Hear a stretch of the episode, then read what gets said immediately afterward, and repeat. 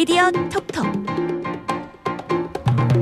이번 주 화제가 된 미디어와 저널리즘 이슈를 풀어봅니다.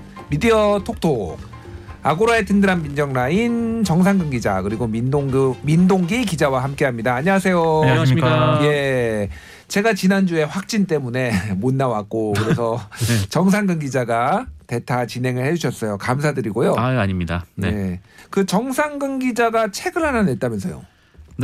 됐습니다. 네. 어, 언론에 대한 혐오를 멈춰주세요. 뭐 이런 건가요? 언론에 대한 혐오를 저에게 돌려주세요. 제목이 언론 혐오 사회. 언론 혐오 사회. 예. 네,입니다. 그러니까 우리가 미디어 톡톡에서도 어울리는 내용이라서 또 그러니까 소개를 하는 거예요, 사실은. 네. 이게 그러니까 우리가 쉽게 우리 한국 사회가 어떻게 보면 언론에 대해서 좀 비난의 화살을 돌리는 경향도 있고 사실 언론이 잘못하는 것도 있지만 그. 원인을 너무 쉽게 그렇게 또 언론에게만 찾긴 찾을 수만은 없다 이런 내용이잖아요. 그러니까 이런 겁니다. 그러니까 뭐 시민들이 보시기에 좀 언론이 대체 왜 저럴까라는 궁금증이 있으실 텐데 예. 어. 그 기자들은 지금 어떻게 살고 있다라는 내용들이 하나가 또 있고 예. 또 이제 기자들 입장에서는 약간 좀 이렇게 대중과 그좀 괴리돼 있는 측면들도 없지 않아 있는데 음. 그 접점을 좀 만들어 볼 수 있을까 해서 네, 썼던 책입니다. 알겠습니다. 한 20세 정도만 찍으시길 소소하게. 아, 네네. 이 소소하게 20세. 제가 정상근 기자한테 저 책을 좀 미리 받아서요. 예. 거의 지금 다 읽고 다 읽어가고 있거든요. 예. 아 정준희 교수 인터뷰와 예. 시민보 기자 인터뷰가 네. 어. 정상근 기자의 저자인데, 그렇군요. 네. 아, 두 훌륭하신- 사람의 인터뷰가 굉장히 인상적이었습니다. 훌륭하신 분들을 또 인터뷰를 했네요. 네, 그렇습니다. 안 그래도 그 두 인터뷰만 엮어서 내려다가 분량이 모자라서 제 얘기도 넣었습니다. 네. 알겠습니다. 자 오늘 미디어 톡톡에서는 지금 대선 뭐 이제 다가오는 수요일이 이제 투표일이고 그래서 마지막 지금 대선을 앞두고 마지막 오늘 미디어 톡톡이라서 지금까지의 대선 언론 보도를 좀 간단히 짚어보는 시간을 갖도록 할게요. 이번 대선 언론 보도 좀 어떻게 전체적으로 보셨는지 먼저 민동기 기자는 어떻게 보셨어요? 사실 대선 보도는 몇 가지로 이제 분류가 가능하거든요. 예. 후보들 동정 보도라든가 음? 아, 후보들 동선 보도는 사실 굉장히 많은 비중을 차지하고 있습니다. 그렇죠. 이거는 뭐 잘했다 못했다 이렇게 판단할 수가 음. 좀 어려워요. 판단하기가 어차피 기본적으로 해야 되는 그런 보도기 때문에. 예. 근데 그거에 비해서 정책을 검증하는 그런 보도. 사실 정책 검증까지 아니고요. 정책의 비중을 들은 그런 보도가 아, 앞선 보도 제가 연- 언급한 뭐 예. 유세라든가 기본적으로 해야 할 그런 보도 외에 많았느냐? 제 기준으로는 현저히 적었다라고 생각을 하고요. 음, 거기에 정책을 검증하는 보도는 더 적었다라고 더 생각합니다. 적었다. 예. 음. 예. 다만 한 가지 좀 이번 대선 보도에서 제가 좀 그래도 좀 평가하는 그런 부분은 TV 토론 같은 걸 할 때 언론사들이 바로 거의 실시간으로까지는 팩트 체크를 못 하지만 TV 토론이 끝나면 일부 언론사들이 후보자의 발언이라든가 혹은 과거에 이런 이런 발언을 뭐 했는데 음. 내가 안 했다라고 한다든가 이런 부분들에 대해서 팩트 체크를 하는 그런 노력들을 음. 제가 봤을 때 과거에 비해서는 조금 많이 좀 비중을 뒀던 것 같아요. 확실히 늘긴 했어요. 늘 늘었습니다. 그래서 예. 그런 부분에 대해서는 상당히 좀 진일보한 측면이 있다. 음. 아, 이런 평가를 하지만 그럼에도 불구하고 후보의 어떤 그런 여러 가지 의혹들에 대한 검증 보도는 음. 아, 약간 일, 일단 일장 측면이 있는, 있는 것 같습니다. 예. 장점도 있고 단점도 있는 측면이 있는 것 같아요. 하나, 하나는 좀 무차별적인 의혹 을 제기한 그런 보도도 분명히 있었고요. 음. 아, 차분히 어떤 검증, 실제로 이런 이런 부분이 의혹이 제기가 됐으면은 이런 부분은 조금 문제가 있다. 하지만 음. 이런 부분은 어, 너무 근거 없이 의혹을 제기하는 거다라고 좀 어느 정도 구분을 해줄 필요가 있는데 음. 그런 구분하는 노력은 조금 부족했다. 그렇군요. 예. 저는 뭐 민동기 기자께서 말씀하신 부분에 대체적으로 다 동의합니다. 근데 역으로 한번 제가 여쭤보면은 그러면 대한민국 언론이 지금까지 탄생 이후에 한 번이라도 정책 보도를 제대로 한 적이 있나?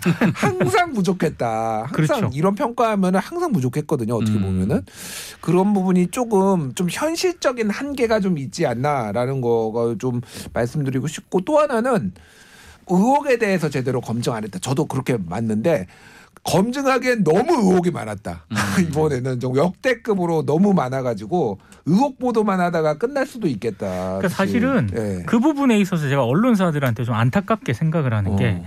방금 진행자께서도 얘기를 했지만 이게 대선 때마다 이게 계속 되풀이되는 문제 제기거든요. 예. 그러면 이제는 언론사들도 대선이라는 시즌 몇 개월 전에 최소 1년 전에 음? 대선 검증단을 이제는 꾸리고 예. 음. 여러 가지 좀 철저하게 준비를 해줄 필요가 있다라고 생각을 하는데 예. 여전히 언론사들은 출입처라든가 후보에 많은 어떤 인력 배치를 한단 말이죠. 예. 근데 그런 식으로 취재를 하면은 당연히 검증 보도는 뒷전일 수밖에 없는 거죠. 그렇군요. 네. 알겠습니다.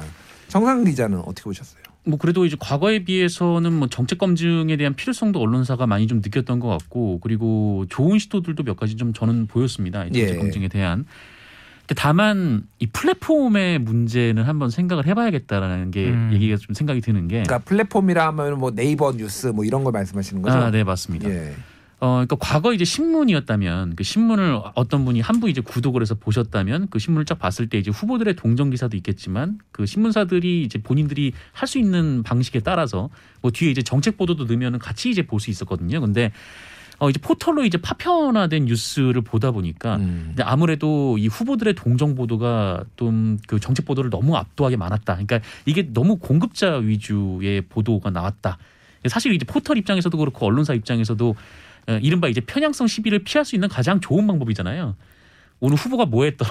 오늘 아, 후보가 뭐 예. 했더라. 그냥 그 정도만 이제 보도를 하는 게 특히 이제 지상파 보도에서는 이 후보 동정 음. 보도의 비율이 어, 꽤나 높았던 그렇죠. 특징이 좀 있었던 것 같고 그리고 두 번째 저는 이번 대선을 보면서 아 좀 입을 다물기 어려웠던 게 여론조사가 너무 많다. 아. 네. 여론조사 어. 보도가 너무 많다 보니까 이게 대선 보도가 어떻게 치러지냐면 경마식 보도가 되는 거예요. 어. 어, 오늘은 뭐 1번마? 1번마가 앞선다. 내일은 뭐 2번마가 앞선다. 네. 네. 그냥 이런 식의 이제 경마식 보도가 이루어지고 이 여론조사에 따라서 언론사의 보도 테- 스탠스가 취해지고 또 보도 이제 기획 인물이 이제 생겨나는 거죠. 뭐 음. 이쪽 후보가 더 지지율이 높으니까 그 원인을 분석하는 기사.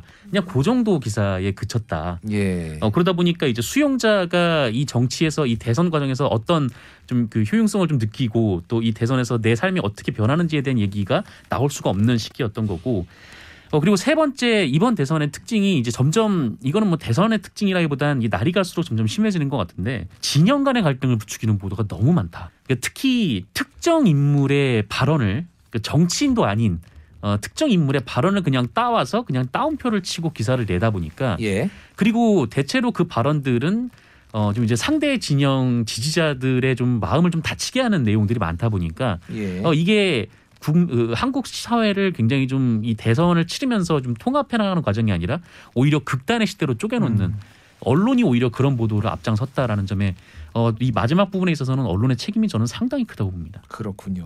언론의 책임 또 뭐 이거를 뭐 책임을 면하게 하거나 감경하려는 건 아닌데 분명히 우리가 또 고민해 봐야 될 부분들은 우리 뭐 시청자들도 정말로 이 좋은 보도를 많이 접하고 또 이렇게 적극적으로 좀 이, 어, 보려고 하셨는지도 좀 되돌아봐야 될 것 같아요. 이게 왜냐하면은 또 어떤 좀 이- 휘발성 강한 이슈 이런 것들을 굉장히 선호하시는 경향성도 나타나서 언론사들도 열심히 정책 보도 준비하는데 안 읽어. 뭐 이를테면 막 그런 딜레마들이 좀 있거든요. 그런 것들에 대해서도 우리가 같이 좀 고민해봐야 되지 않을까 그 생각이 들어요. 저는 개인적으로 일단 포털의 문제점이 심각하잖아요. 예. 그래서 언론사들이 포털을 비판하고 대선이라는 기간 동안에 언론사들이 조직적으로 포털한테 이를테면 뉴스 요즘 많이 보지 않습니까? 포털을 통해서. 그러니까 거기에 무슨 이렇게 대선 후보별 뭐 정책 보도 어떤 섹션 안을 뭐 요구를 해달라고 한다든가 예. 그런 식으로 해서라도 조금 많은 뉴스 이용자들이 최소한 볼 수 있게끔 그렇게 배치하라는 그런 노력도 좀 필요한 것 같아요. 음, 음. 알겠습니다. 자, 이 이야기 한번 짚어볼게요. 최근 특정 신문 지면에 수천 명 규모의 꼼수 집회와 부정선거 음모론을 홍보하는 광고가 실렸다고 하네요. 이게 어떤 내용인가요? 이게 이제 3월 3일자에 예. 조선중앙동아일보 지면에 실린 그런 일종의 약간 의경 광고 이런 거라고 보시면 될 것 같아요. 음. 사랑제일교회가 이제 후원 계좌를 열고 주최하는 이른바 유권자 단일화를 위한 기도회 광고가 게재가 됐거든요. 예. 근데 이제 이분들 주장하는 게 이렇습니다. 오늘입니다. 3월 5일 낮 12시 광화문 광장에서 천만 국민 기도회를 다시 개최한다. 예. 이것이 주사파를 정리하고 자유통일을 이루어낼 수 있는 유일한 길이다.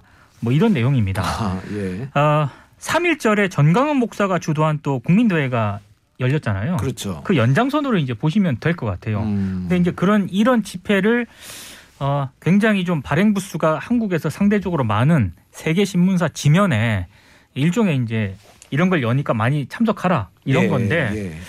삼일절그 집회에서도 어, 좀 문제가 되지 않았습니까? 그게 원래는 인원 제한 때문에 못 열리는 건데 이거를 그렇죠. 다른 방식으로 좀 신고를 해가지고 피해 나갔죠. 선거. 유세로 신고를 선거 했었죠. 유세. 선거 유세는 인원수 제한을 이렇게 못, 못 하도록 돼 있거든요. 예. 못, 막, 못- 못 막습니다 그거를. 음. 그래서 꼼수 집회다라는 그런 비판이 제기가 됐었는데 예.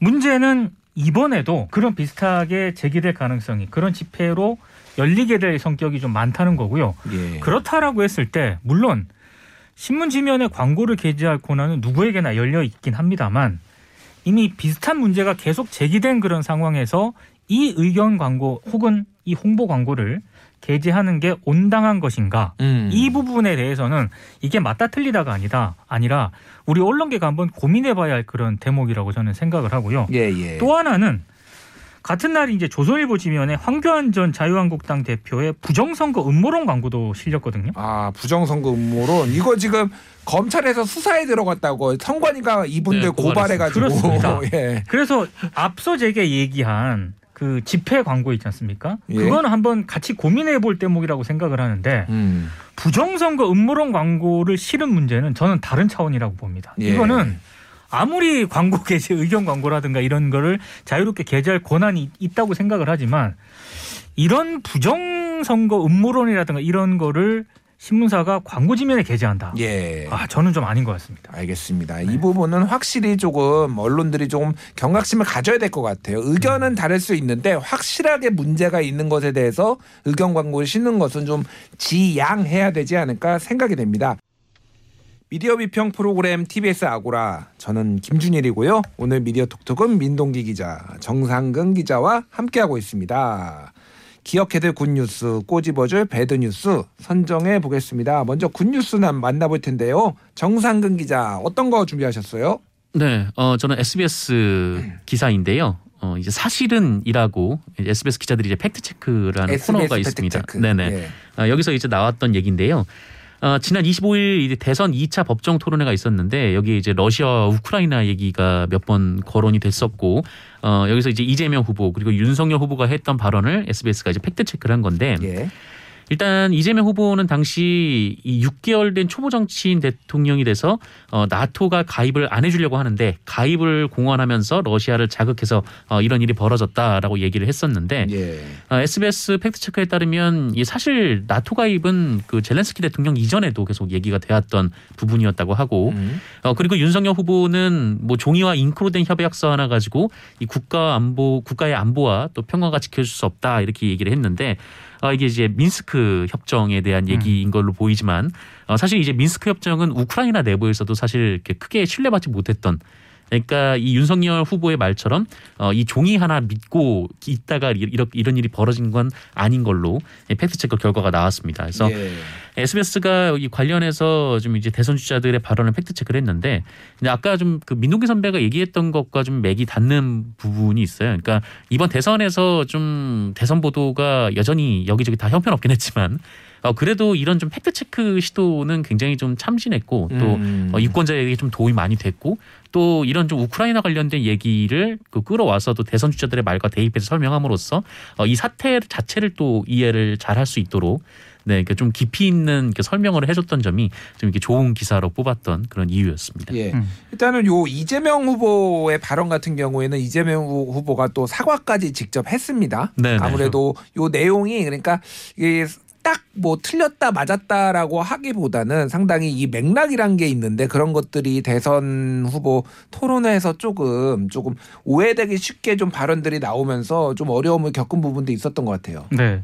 근데 사실 좀 안타깝게 생각하는 건 음. 과거에 비해서 fact check라든가 이런 보도들 시도들이 많이 있었거든요. 예. 그러면은 그 fact check 보도가 있고 음. 그게 그 다음 토론회 때 각 정당이나 후보들한테 또 영향을 미쳐서 음. 그 다음 토론회에서는 조금 진전된 돈 토론이 이루어지고 그리고 다시 그 토론회에서 fact check가 이루어질 거 아닙니까? 그러면 그 다음 토론회 다시 조금 더 진전된 이런 선순환 효과가 좀 있어야 되는데 약간 아쉽게 생각하는 거는 언론사들이 일부긴 하지만 그래도 fact check를 열심히 했거든요. 예. 그다음 토론회에서 비슷한 발언들이 계속 되더라고요. 예. 아, 그, 그 종이는 좀 이해할 수 없고, 전 개인, 개인적으로 안타깝게 생각합니다, 진짜. 음. 네. 근데 이게 뭐 우리나라만 그런 건 아니고요. 뭐 예전에 이제 가장 유명했던 게 트럼프 어, 공화당 아, 대통령 심각했죠. 후보 후보 음. 계속 거짓말을 해가지고 계속 언론사들이 fact check를 하는데 또 거짓말을 한다. 그래가지고 트럼프 후보가 당시에 분통을 터뜨렸어요. 아니 왜 이렇게 나만 거- 나, 왜 나만 갖고 그래? 이렇게 그랬는데 언론사들이 아니 힐러리하고 당신하고 비교를 해보니까 당신 거짓말이 두 배에서 한 다섯 배는 많은데 그러면은 똑같이 5대 5로 하냐? 음, 그렇죠. 이렇게 조금 항변 그러니까 기계적 균형이라고 불리는 수적 균형이 다는 아니다. 이런 뭐 논란도 있고 그랬어요. 어쨌든 그래서 거짓말을 하는 정치인은 끝까지 하더라 이런 교훈을 남겼던 사례입니다 네. 어쨌든 fact check는 잘했다 이런 네, 결론을 좀 낼 수가 있을 것 같아요 자 다음에는 민동기 기자가 꼽은 good news 어떤 건가요? 저는 한겨레 보도를 가져왔는데요. 어, 제목은 이렇습니다. 대선 TV 토론 마지막인데 소수자 차별금지법은 얘기 안 할 건가? 이런 아, 제목의 기사입니다. 예. 사실 앞서 얘기한 그 미디어 이슈 때 다뤘던 그런 얘기하고 거의 일맥상통합니다. 그러니까 검증 보도도 필요한데 저는 이번 대선 보도에서 특히 부족했던 게 대선 후보들이 잘 얘기 안 하려고 하던 의제가 있어요. 음. 방금 말씀드린 소수자와 관련된 그런 음. 의제들 그리고 차별금지법 예. 그리고 이 한겨레 기- 이 기사는 아닙니다만 다른 기사에서도 노동 관련 의제가 이번 대선에서 사실상 사라지다시피 했거든요. 그렇죠. 근데 사실 그런 부분에 대해서는 언론들이 이런 이런 의제들은 왜 대선 후보들이 얘기를 안 하는가라고 저는 강하게 문제 제기 할 수 있어야 된다라고 생각을 합니다. 그러면서 이런 이런 문제들이 있기 때문에 대선 후보들이 이게 표가 안 되기 때문에 뭐 얘기를 안 하려고 아닌가라고 강하게 또 비판도 할 줄 알아야 된다라고 생각을 하는데 이번 대선에서는 소수자 차별금지법 노동 관련 이런 부분은 각 정당은 물론이고 후보자들도 잘 얘기를 안 하려고 하고 예. 이상하게 언론들도 이 얘기를 잘 안 해요. 음. 저는 이 부분은 상당히 좀 문제가 있다고 생각해요.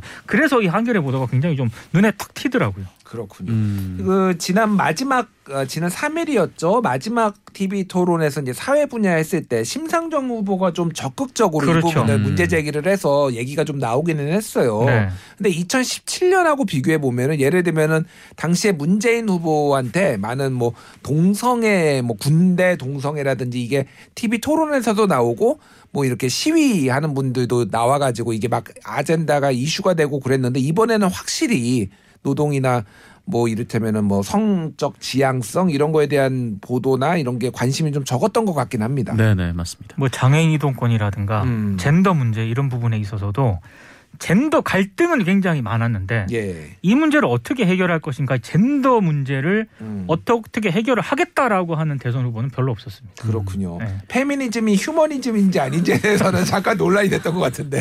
제가 볼 때 그렇게 중요한 문제가 아닌데 예. 그거 가지고 한참 논란을 벌이더라고요. 근데 확실히 진짜 2017년이나 또 오히려 2012년 대선보다도 이 노- 토론에서 논의되는 의제 자체가 굉장히 좀 보수화가 됐다라는 맞습니다. 생각은 좀 분명히 좀 들더라고요. 네. 음, 그렇군요. 뭐 여러 가지 이유가 있을 텐데 또 하나는 앞에서도 우리가 잠깐 얘기를 했지만은 너무 다른 의혹이 많이 제기되다 보니까 그게 또 무속 논란 뭐 이를테면 막 이런 걸 막 다루다 보니까 오히려 정작 우리가 좀 관심을 가져야 되는 부분에 좀 못하지 않았나 그 생각도 드네요. 네. 알겠습니다.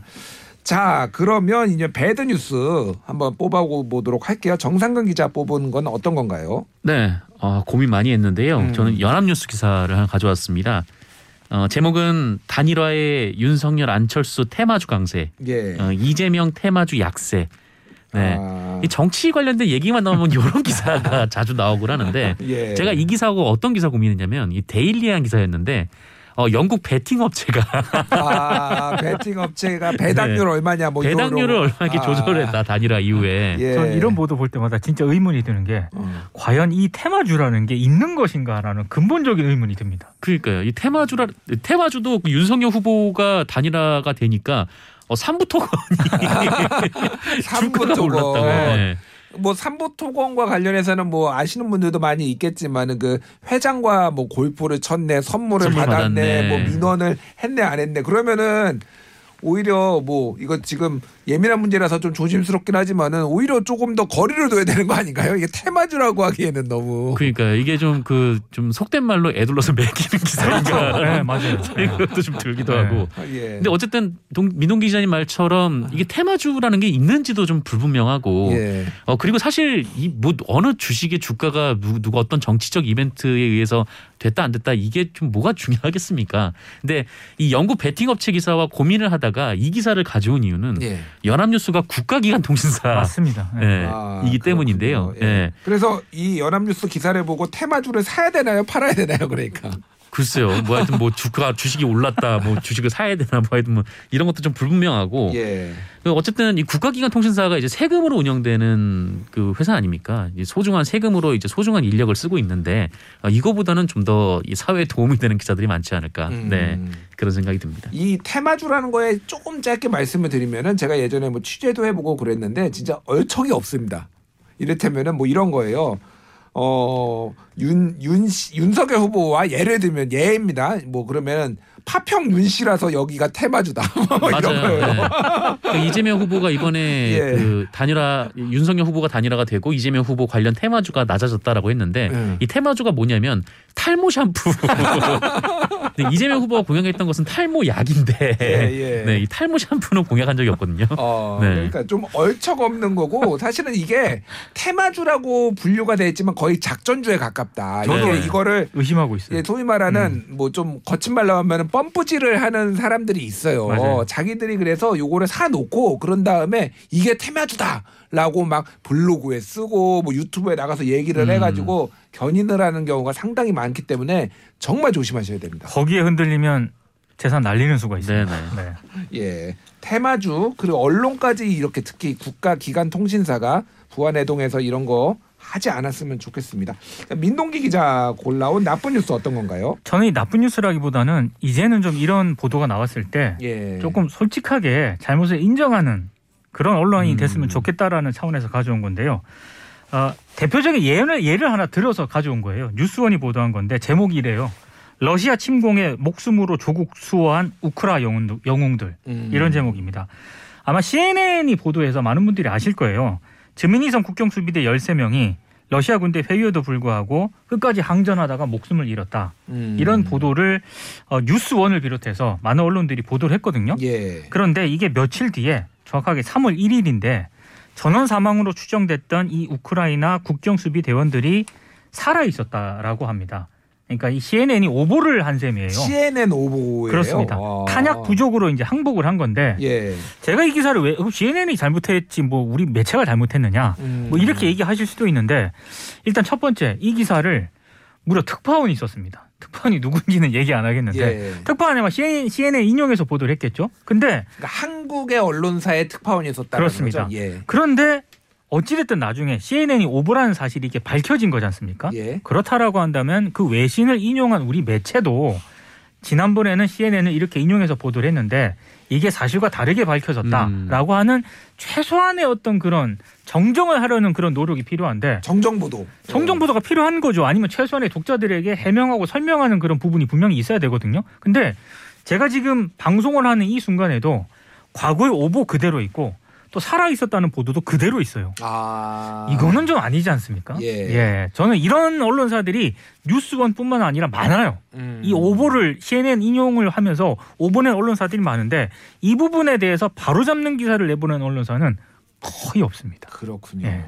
이게 그러니까 이 기사들 하나는 정정 보도에 인색한 거가 하나가 있고 또 하나 또 하나는 이런 기사들이 이제 통합적으로 좀 이제 접근을 해야 되는데 좀 파편화되는 경향이 있습니다. 그래서 예를 들면은 이게 오보라고 한다라면은 그 최초의 오보 밑에다가 기사를 붙여줘야 돼요. 그렇죠. 그래야지 음. 나중에 이거를 검색해서 보는 사람들이 맞아요. 추후에라도 정정해서 정확한 사실을 알 수 있는 거고 또 정정 보도는 정정 보도대로 또 따, 따로 내줘야 되고 그렇죠. 예. 네. 그두 가지 작업을 같이 해야 되는데 그 이런 게 한두 개가 아닌 게 옛날에 뭐 어나니머스가 무슨 뭐 화성인의 뭐 존재를 뭐 인정했다. 근데 그다 낚인 거였거든요. 네. 오 한국의 모든 언론들이 다 썼어요. 음. 근데 알고 보니까 다 낚인 거였다라고 자기들이 낚였는데 또 다 낚였다라고 다 기사를 쓰고 있고 또 조회수 장사하고 이게 그러니까 너무 비일비재한 근데 일이에요. 그 오보를 어. 검색을 하면 그대로 검색이 돼요 또. 아 그러니까 그러니까 그게 문제인 거죠 진짜. 음. 네. 그렇군요. 저도 지금 몰랐 아니, 몰랐었어요. 그러니까 이 지미니 섬의 이분들 다 돌아가신 줄 알았습니다. 방금 알았어요. 젤렌스키 음. 대통령이 예. 추모까지 했거든요. 아 추모까지 했나요? 네. 아. 훈장까지 추서를 했었죠. 네. 근데 아. 근데 나중에 이게 CNN이 오보라는 사실이 밝혀졌기 때문에 예. 아, 조금 심각한 문제인 것 같습니다. 그렇군요. 어쨌든 뭐 틀릴 수는 있는데 그 이후에 얼마나 진지하게 이거를 어, 정정 보도를 하고 개선할 수 있는지 이런 것들이 또 언론의 신뢰도 하고 지켜야 되는 문제가 아닌가 생각을 합니다. 예. 여기까지 오늘 정리하도록 할게요. 미디어 톡톡 정상근 민동기 기자와 함께 했습니다. 감사합니다. 고맙습니다. 고맙습니다.